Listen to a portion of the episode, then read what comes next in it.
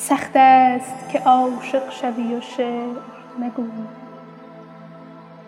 سخت است که عاشق شوی و شعر نگویی شعری که به نام تو درآید چه قشنگ است. سخت است که شاعر شوی آزرده نباشی دلتنگ تو بودن مثلا شیشه و سنگ باید که تو باشی و تو باشی و تو باشی. مفهوم ترین معنی تکرار همین است. تلخ است اگر قهوه چشمان تو اما لبخند بزن خنده نازت شکرین شاعر شده ام از تو بگویم بنویسم.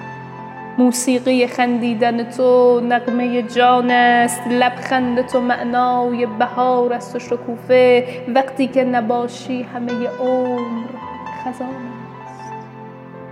فرصت بده تا تازه کنم خاطره ها را. آوای شکوفا شدنت جان کلام است. انگار نفس های دلم رو به شمار است.